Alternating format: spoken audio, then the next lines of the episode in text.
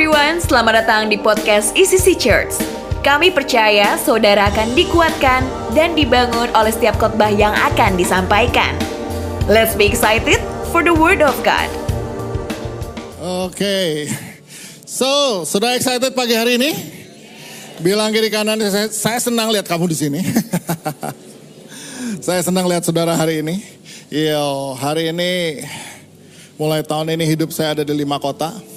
Bandung, Jakarta, Sydney, Bali, dan Malang. So dari tadi kalau saya diem di lobby, saya ketemu jemaat. I'm happy to see you here. Wow. Ya, uh, selama dua bulan ini kita bahas mengenai power to get wealth, ya. Dan hari ini akan share, saya akan share dengan satu judul Wisdom and Wealth, hikmat dan kemakmuran hikmat dan kemakmuran. Ya. Bahwa ada hubungannya antara hikmat dengan kemakmuran.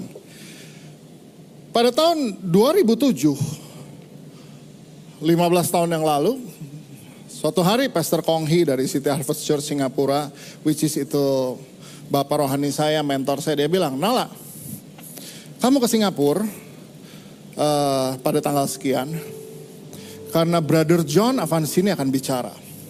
Dan dia udah tua, mungkin dia udah gak bisa ke Asia lagi karena umurnya. So ini kesempatan kamu untuk denger dia. Dan waktu saya denger dia, saya dengar hal yang pertama kali seumur hidup saya baru pernah dengar. Dan setengah dia baru dia berkhotbah setengah saya udah menangis. Dan ketika dia altar call saya maju. And apa yang dia share waktu itu? Ini akan saya bacakan hari ini. Ya. Satu ayat dari pengkhotbah pasal yang ke-9. Nah, di pengkhotbah pasal yang ke-9 di ayat 14 sampai 16. Ada sebuah kota yang kecil, penduduknya tidak seberapa. Seorang raja yang agung menyerang, mengepungnya, dan mendirikan tembok-tembok pengepungan yang besar terhadapnya. Di situ terdapat seorang miskin yang berhikmat. Dengan hikmatnya ia menyelamatkan kota itu. Tetapi tidak ada seorang yang mengingat orang yang miskin itu. Kataku, hikmat lebih baik daripada keperkasaan. Tetapi hikmat orang miskin dihina dan perkataannya tidak didengar orang. Siapa yang menulis kitab pengkhotbah? Dia adalah raja yang kita kenal dengan nama Salomo. Ya, manusia yang paling berhikmat yang pernah ada. Nah, apa apa yang di, dikatakan di ayat ini? Ayat ini sebetulnya adalah sebuah cerita satir. Kalau sudah mengerti satir itu artinya sindiran. Sindiran, ya. Ayat ini menyindir dengan dia bilang begini, ada satu kota kecil dikepung sama raja yang kuat. Lalu di kota itu ada seorang miskin yang punya hikmat. Dengan hikmatnya dia bisa menyelamatkan kota ini. Tapi dibilang di ayat ini tidak ada seorang pun yang ingat orang miskin itu. Nah, dan dia katakan hikmat lebih baik daripada keperkasaan. Tapi hikmat orang miskin dihina dan perkataannya tidak didengar orang. Saudara, kebenarannya begini. Yang pertama, hikmat lebih baik daripada keperkasaan. Betul. Apa itu keperkasaan? Power. Hari ini apa yang jadi power dalam hidup kita? Uang, kepintaran, properti. Saudara, ini semua kalau nggak ada hikmat hilang. Pernah nggak saudara lihat orang yang punya uang, punya properti, pinter. Tapi karena dia nggak punya hikmat, habis. Oh saya udah ketemu banyak yang begini. Lalu apa yang dibilang lagi di hati ini? Hikmat orang miskin dihina dan perkataannya tidak didengar orang. Kenapa begitu? Karena seandainya orang miskin ini maju sama raja, dia bilang, "Raja, saya bisa bebaskan kota ini. Maka semua orang akan bilang begini. Sebelum kamu bebasin kota ini, mending kamu bebaskan dirimu sendiri daripada kemiskinanmu. Sebelum kamu nolong orang, mendingan kamu bayar dulu uang sekolah yang udah tiga bulan nunggak. Sebelum kamu ngajar orang bagaimana kamu ngalami spiritual breakthrough atau financial breakthrough, lebih baik kamu beresin dulu uang kontrakmu yang besok nggak tahu ke mana. Karena orang bilang, nggak karena prinsipnya adalah ayat ini bilang, tidak mungkin orang berhikmat hidup miskin. Coba saya ulangi lagi. Tidak mungkin orang berhikmat hidupnya miskin.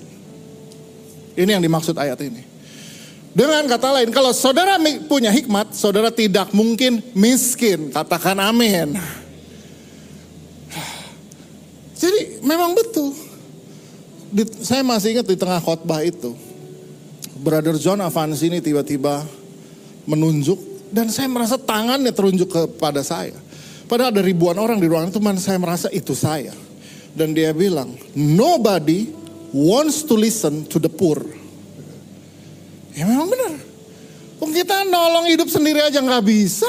Terus kita nasehatin orang. Ya nobody wants to listen to the poor. Iya iya. Jadi sebelum kamu ngajarin orang, orang bilang tolong dulu dirimu sendiri. Ajar dulu dirimu sendiri. Especially bagaimana hidupmu bisa mengalami financial breakthrough. Makanya hal yang pertama kita belajar hari ini. Orang berhikmat tidak mungkin miskin.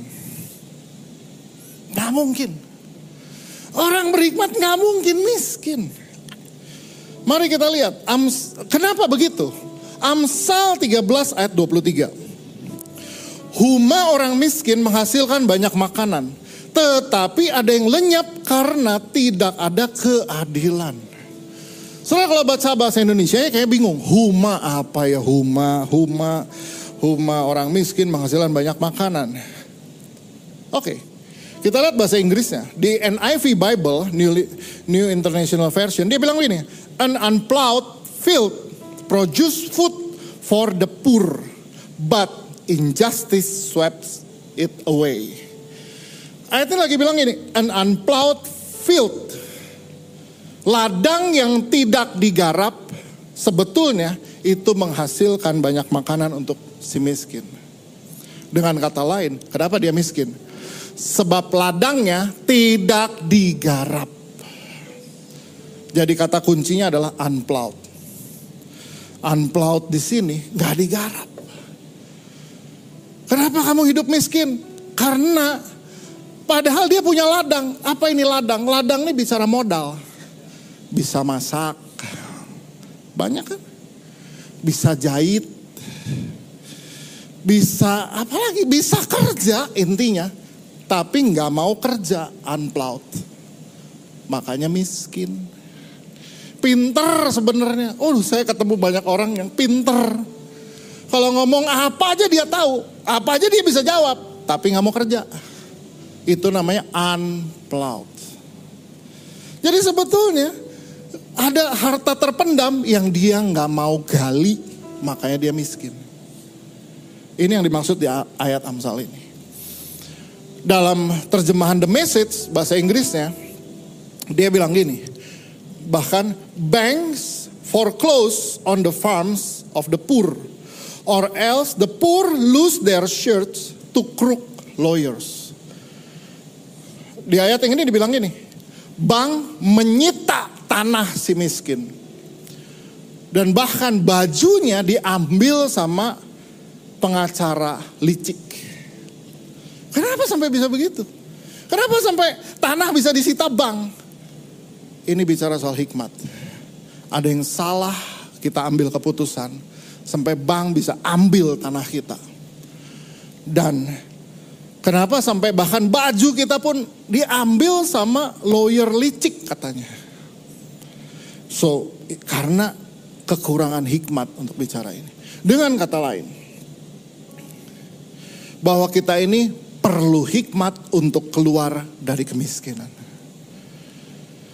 Jadi bahwa Tuhan bahwa perlu hikmat untuk keluar dari kemiskinan. Makanya mari kita lihat apa itu wisdom. Ya, apa yang disebut dengan wisdom? Mari kita lihat wisdom. Wisdom atau hikmat itu bahasa sederhananya begini. Hikmat adalah bisa memahami situasi dan ambil keputusan yang tepat.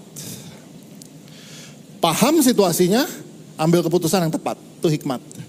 Nah, ternyata wisdom ini nggak dipunyai semua orang. Kenapa? Karena wisdom ini datangnya dari Tuhan. Yakobus 1 ayat 5. Firman Tuhan bilang begini, tetapi apabila di antara kamu ada yang kekurangan hikmat, hendaklah ia memintakannya kepada Allah. Yang memberikan kepada semua orang dengan murah hati dan dengan tidak membangkit-bangkit, maka hal itu akan diberikan kepadanya. Dari mana datangnya hikmat, kemampuan baca situasi dan ambil keputusan yang tepat itu? Dari Tuhan. Masalahnya, kalau saudara datang sama Tuhan, saudara nggak bisa gini. Tuhan butuh hikmat nih, ini saya ambil apa enggak? Oh, nggak bisa gitu. Tuhan gak akan begini. Saudara bilang, Tuhan saya butuh hikmat nih. Terus Tuhan dari surga bilang, oke okay, mau hikmatnya? Tangkep hikmat. Nah, gak gitu. Gak gitu. Terus bilang thank you. Gitu, gak gitu. Weh, gak bisa. Cuman sekedar bilang, eh Tuhan, Tuhan, Tuhan, inilah, aduh, aduh, aduh, bisnis apa ya, bisnis apa, butuh hikmatnya, butuh hikmatnya. Saudara bilang, oh perlu hikmat, tangkep. Gak bisa begitu. Woi, kata Tuhan. Ibaratnya Pastor Yansen butuh minuman. Dia nggak bisa teriak dari situ, oh minta dong, nggak bisa. Dia mesti datang sama saya. Boleh nggak kak minta botol yang di panggung? Kenapa? Kan di depan kamu ada botol air. Itu semua udah dicicipin sama Pastor Mario. Oh oke oke oke oke. Artinya mintanya tuh ngobrol. Perlu proses untuk saudara sampai tak hikmat dari Tuhan tuh nyampe. You got something? Tapi memang perlu hikmat buat keluar dari kemiskinan. Perlu hikmat buat keluar dari kemiskinan. Dan hikmat ini datangnya dari Tuhan. Saudara-saudara dengerin ini satu hal. Sekolah saja tidak cukup. Camkan itu. Saya ngomong ini sebagai orang yang sekolah. Tapi saya harus bilang sekolah aja nggak cukup. Saudara perlu hikmat. Saya sekolah TK, SD, SMP, SMA. Tahun 1987 saya keterima masuk di Institut Teknologi Bandung. Sekolah. Tahun 92 ninggalin kampus. Hari ini saya udah reuni angkatan tahun 1987 yang ke-35 tahun. Umur saya 56 tahun, berarti semua teman saya juga rata-rata umurnya sama. Tapi masih di hari-hari ini saya masih terima message kayak gini dari teman-teman saya. Ini cuma membuktikan bahwa sekolah aja nggak cukup.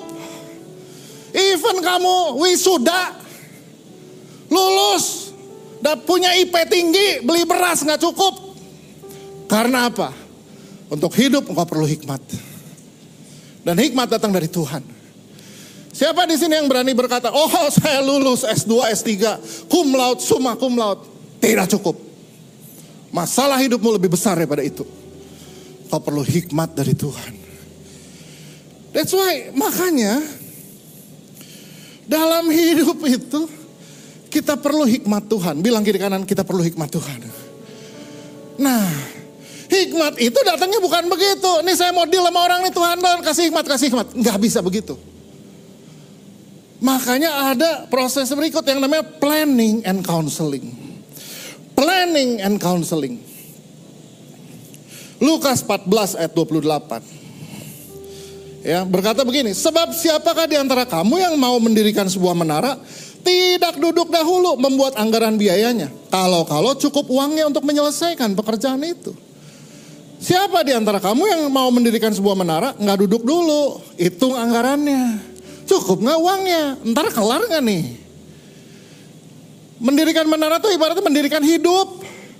Nggak bisa sekedar datang sama gadis yang kita suka, nikah yuk. Ih, duduk dulu.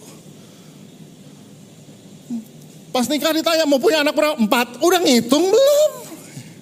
Iya, iya. Kamu bukan kelinci. Udah ngitung belum?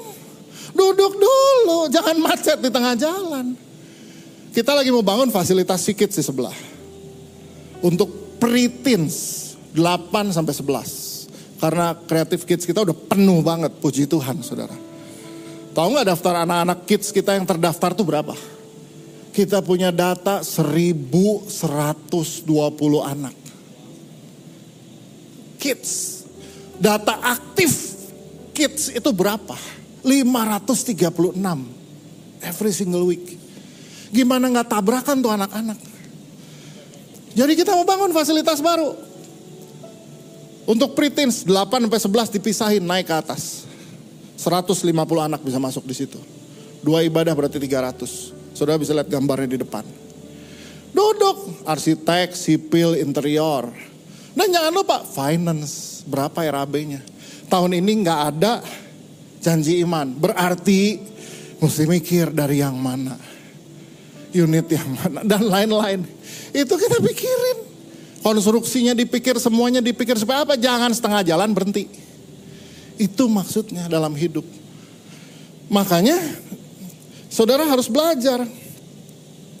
Ya, seorang seorang uh, bapak uh, bangsa Amerika, Benjamin Franklin berkata begini di tahun 1790. Dia bilang begini, if you fail to plan, you plan to fail.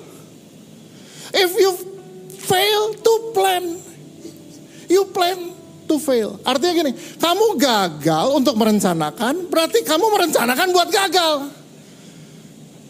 Mau apa-apa tuh duduk dulu. Mau bisnis duduk dulu. Nggak bisa di tengah jalan macet Tuhan. Lo kata Tuhan udah duduk belum?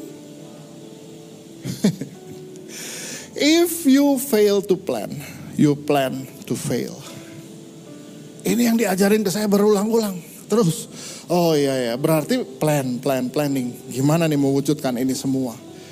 Nah, jadi makanya perlu konseling, planning and counseling. Saudara mau financial breakthrough? Berapa banyak di sini yang pengen financial breakthrough? Angkat tangan. Oh, tuh 2, 3, 4, 47. Oke, nah kalau pengen begitu, satu perlu hikmat, dua perlu planning and counseling. Uh. Saya masih ingat di tahun 2010. Pertama kalinya Brother John Avansini datang ke gereja ICC. So dia bicara sama saya, kamu benar? Mau financial breakthrough? Kamu mau kamu dan gerejamu? Mau? Mau. Saya bilang, maka kamu harus bersedia di, bersedia di audit. Buka semuanya. Buka. Jadi laporan keuangan kita dilihat. Diterjemahkan dalam US dollar. Karena dia bisa mengerti bahasa US dollar. Jadi udah diterjemahan US dollar, ditaruh di layar besar, dia duduk. Dia pakai laser pointer, dia tunjuk ini apa? Uh, ini ini terlalu mahal, kurangi. Ini apa? Ini ini. Ter, kamu nggak perlu ini, buang.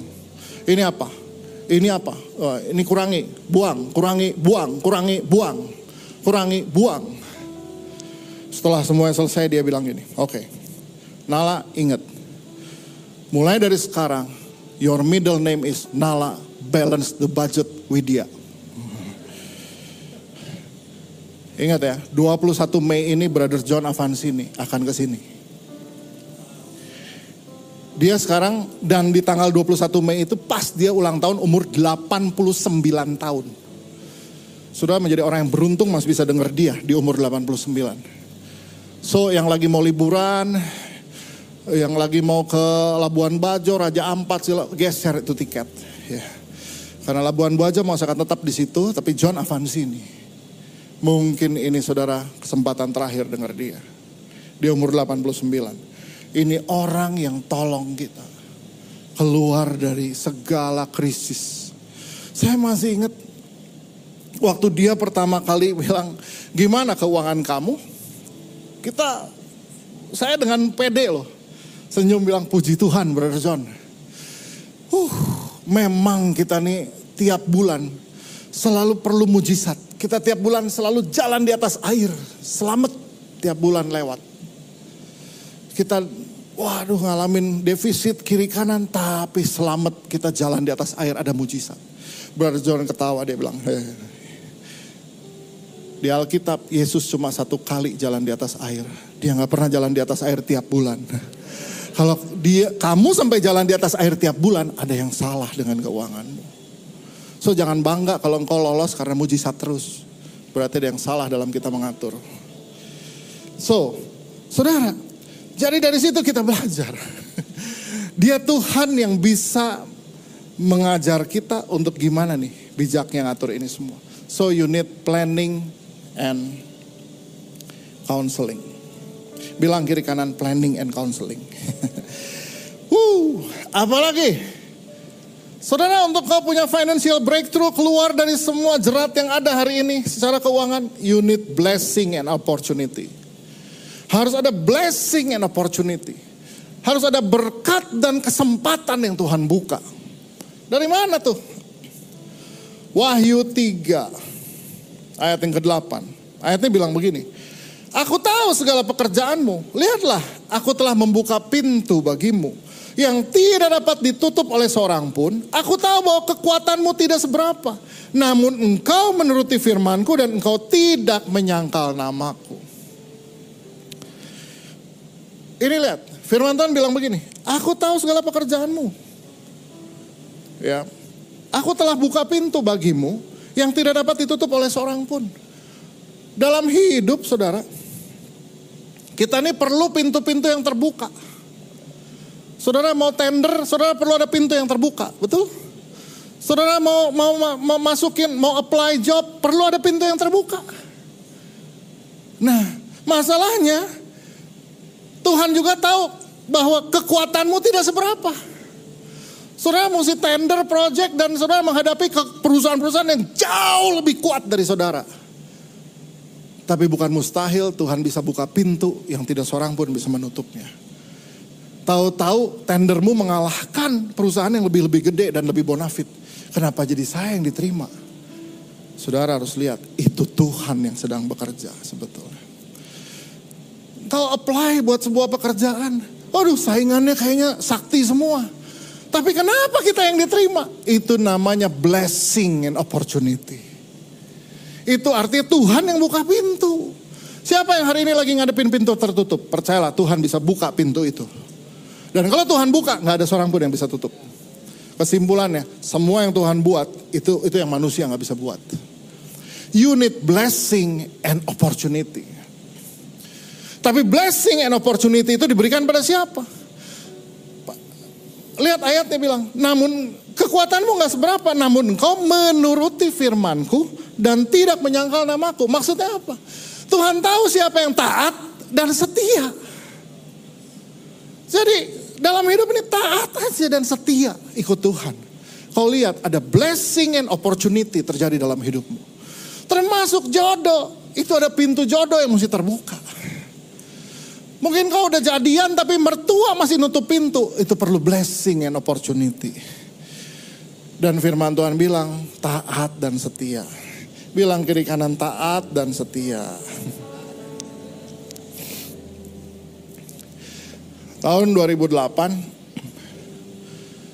saya tuh terlibat hutang. Saya punya utang kartu kredit. Saya pertama kali punya kartu kredit tahun 1995 tahun 2008 saya jadi punya utang kartu kredit gara-gara salah pengajaran. Dulu waktu saya punya kartu kredit dikasih tahu sama teman saya yang kerja di bank. Nah kartu kredit mah bayar minimum aja. Gak usah bayar semua, bayar minimum. Jadi saya seneng banget ngegesek sampai kartu kredit itu udah lusuh digesek terus. Gesek, beli apa juga kartu kredit, bayar minimum. Salah kan? Salah. Di tahun 2008 udah udah menggulung itu semua jadi 35 juta. 2008 loh saya punya utang 35 juta. Yuh. Gaji sebagai pendeta tahun itu satu juta setengah. Bayar pakai apa? 35 juta. Tapi saya nggak pernah lupa peristiwa itu. One day saya diundang khotbah ke Singapura. Jadi saya harus siapin khotbah, saya harus saya pergi ke sana, saya khotbah. Saya khotbah 45 menit. Selesai khotbah, waktu mau pulang dari gereja datang sama saya dan dia berikan saya persembahan kasih. Waktu saya cek, saya kaget. Kenapa persembahan kasihnya cukup untuk bayar utang kartu kredit plus beli AC baru di kantor. Itu namanya blessing and opportunity. Dan sejak hari itu saya bebas hutang.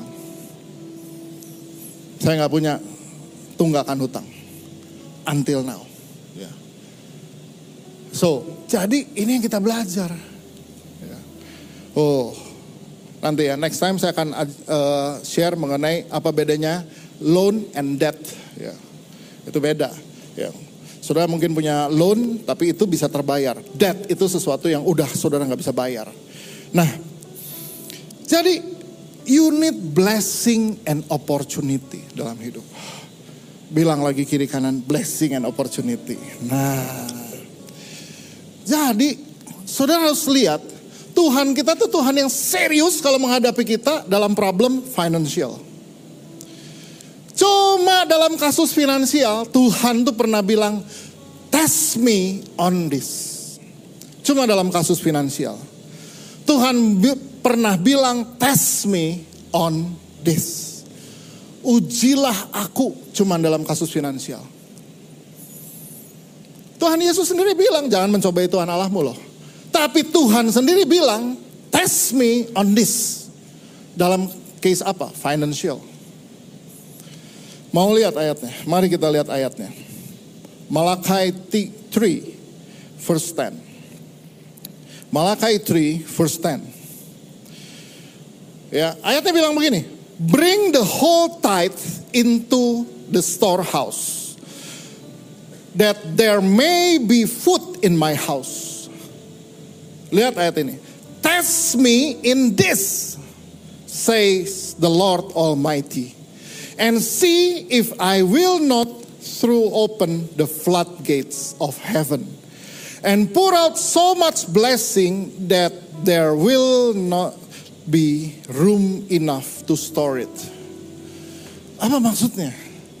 Firman Tuhan bilang bawa tuh semua persepuluhan itu ke rumahku.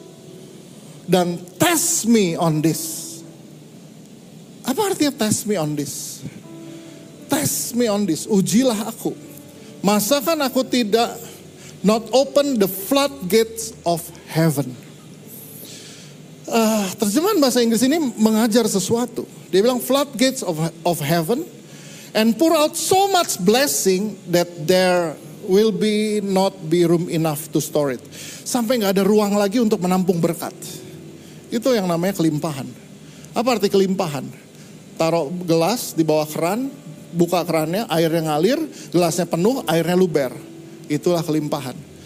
Engkau diberkati sampai engkau bisa bagi-bagi buat orang lain. Itu artinya engkau hidup dalam kelimpahan. Pulang dari sini makan siang. Lihat siapa yang beliin saudara makan siang, itu berarti dia kelimpahan. Ya. Lihat kiri kananmu, dialah yang akan memberikan memberikan engkau makan siang. By the way, Saudara kalau baca terjemahan Inggrisnya baru sadar apa itu floodgates. Tahu nggak saudara floodgates itu kayak apa? Ini dia yang namanya floodgates. Saya coba cari gambar, ini namanya floodgates. Dia menahan air supaya di sana jangan banjir. Jadi saya bisa bayangkan di surga itu ada floodgates berkat untuk kita. Jadi itu di sana dia lihat siapa yang taat dan setia, floodgate-nya dibuka. Sehingga airnya mengalir dan membanjiri tempat kita sampai kita kelebihan berkat ini. Ini yang menjelaskan, rupanya floodgates itu pintunya bisa diatur. Itu yang menjelaskan kenapa yang satu orang terima cuma dua tetes, kenapa yang satu terima sampai kewalahan sampai berenang. Karena yang satu didapati Tuhan, dia setia dan taat. Setia dalam dan taat dalam hal apa sampai boleh dites itu? Uh, test me kata Tuhan. Sudah tahu? Waktu kita sekolah kan ada ada praktek laboratorium ya. Misalnya ada teori. Air mendidih pada suhu 100 derajat. Nah saudara boleh tes itu. Bener nggak ini teorinya? Bener nggak ini teorinya? Nyalain apinya. Lihat mendidihnya di suhu berapa? Dites bener lo 100 derajat berarti teorinya bener. Sama dalam hal ayat ini Tuhan bilang test me on this. Kamu taat dan setia dalam hal ini saya buka floodgate kamu. Jadi ini ini benar-benar sesuatu yang bukan bukan perdebatan, enggak, tes aja, uji aja. Dalam bahasa Indonesianya, ayat ini bilang begini, Maleakhi 3 ayat 10. Bawalah seluruh persembahan persepuluhan itu ke dalam rumah perbendaran supaya ada persediaan makanan di rumahku. Dan ujilah aku, ujilah aku. Again, firman Tuhan semesta alam, apakah aku tidak membukakan bagimu tingkap-tingkap langit dan mencurahkan berkat padamu sampai berkelimpahan. Sudah lihat ini. Nah, banyak orang suka berpikir gini. Gua yang kerja, gua yang susah, Tuhan yang dapat sepersepuluh. Oh, oke. Okay. Mari kita lihat perumpamaan berikut ini. Coba saya pilih satu juragan dulu. Nah, ya. Di sini ada bos David Rosen. Nah, let's say bos David ini punya tanah satu hektar. Terus saya bilang, bos, boleh nggak tanahmu satu hektar saya tanemin apel? Nanti kalau apelnya udah panen, udah berbuah, sepersepuluh saya kasih kamu. Sepersepuluh buat kamu. Menurut saudara para bisnismen di sini, wajar nggak kita berbisnis begitu? Tanah punya kamu, saya tanamin apel, kalau nanti udah panen, sepersepuluh saya kasih kamu. Benar nggak? Kenapa benar? Lah kan dia yang punya tanah. Terus dia nggak dapat apa-apa? Ya nggak bisa. Makanya ya fair aja Begitu apelnya jadi, panen, dihitung kan apelnya. Ada berapa sih? Oh, oke. Okay. Ada berapa apel? Hitung semua. Ternyata apelnya bener ada 10. Gitu kan. Oh, apelnya ada 10. Oke. Okay. Jadi kita hitung, oh bener nih ada 10 nih. Iya, oh, eh, eh. Apelnya ada 10. Satu jatuh dari pohon. Hmm. Nah, Benar, benar, benar, benar. Ternyata benar. Ya. Sepuluh. Yang satu. Yang satu punya siapa? Punya bos David. Kan dia yang punya tanah. Ini bagian dia. Bagian saya berapa? Sembilan masih ada. Lewatlah Pastor Mario. Ini saya kasih dulu bos. Boleh bang? Nah kan dia yang punya tanah. Eits, ya, yang punya tanah terima dong. Lewat Pastor Mario, wih ada apel. Boleh nggak buat ngasih orang terus ya saya kasih lagi punya saya. Kalau dia mau minta yang ini, ya dia kasih lagi punya saya dong. Jangan dia Pastor Mario bilang, boleh minta apelnya nggak? Tuh minta yang David tuh. Nah, itu kan punya dia. Ini hal sederhana. Tapi kita nih dibingungin sama banyak hal. Please, ini hal simple. Kalau yang prinsip gini saudara bisa ngerti, oh iya dong. Yang punya tanah dia ketika panen sepersepuluh buat dia wajar. Lah kalau kita, kenapa tahu-tahu Tuhan minta sepersepuluh dari kita? Wait. Coba tarik nafas. Itu punya Tuhan. Jangan pernah mikir, nih orang-orang bahasa daerahnya jangan jumawa. Jangan keminter gitu loh. Kita nih bisa kerja bukan karena cerdas. Kita nih bisa kerja karena Tuhan masih kasih kita kemampuan untuk kerja.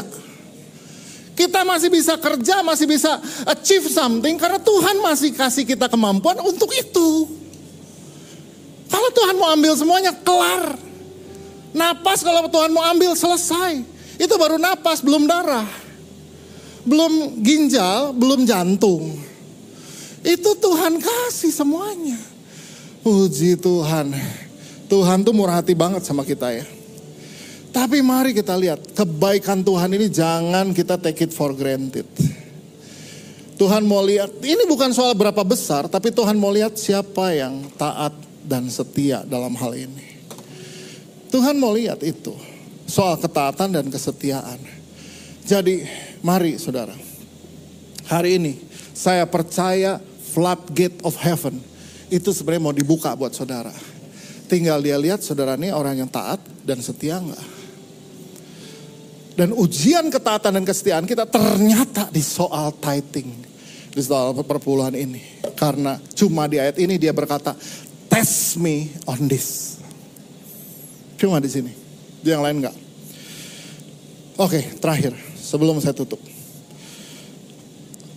Kenapa kita harus keluar dari belenggu kekurangan kita, defisit kita day by day, dan belenggu kemiskinan ini, kutuk hutang dan lain-lain. Kenapa harus keluar dari situ?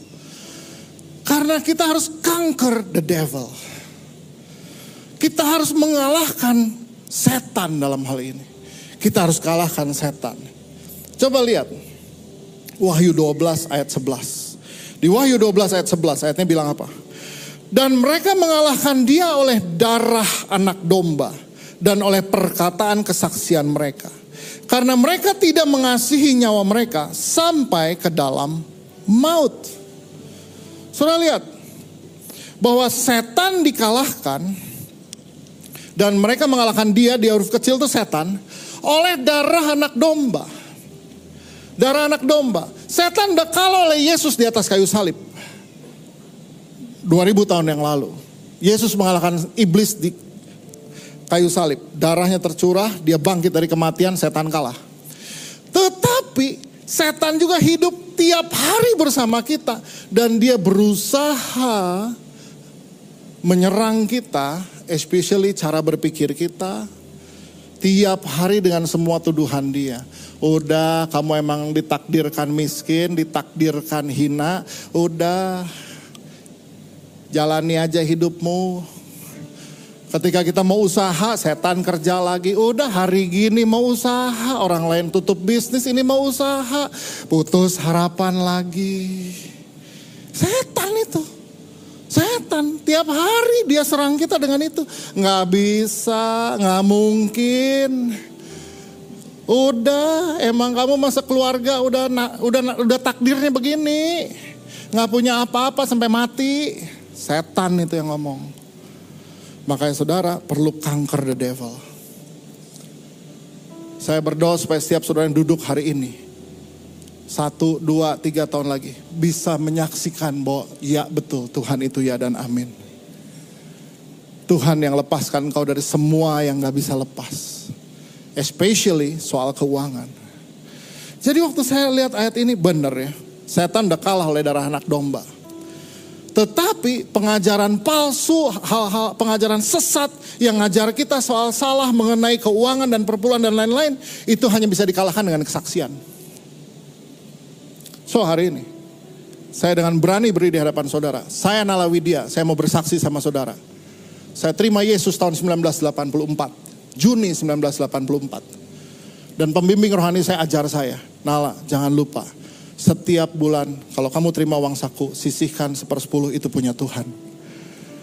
Dari tahun itu, dari saya masih kuliah mahasiswa tahun 1987, saya terima per bulan 50 ribu sebagai mahasiswa. Saya tahu 5 ribu itu punya Tuhan.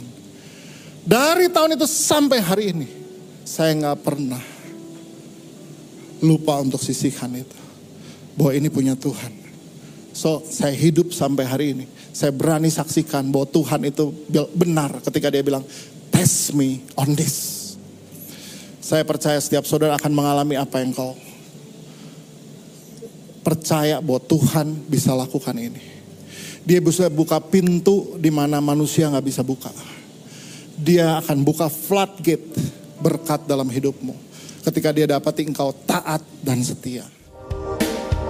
Saya percaya ini pesan yang khusus buat setiap kita yang mendengarkan. We pray that this message will bless you and build you. See you at the next podcast.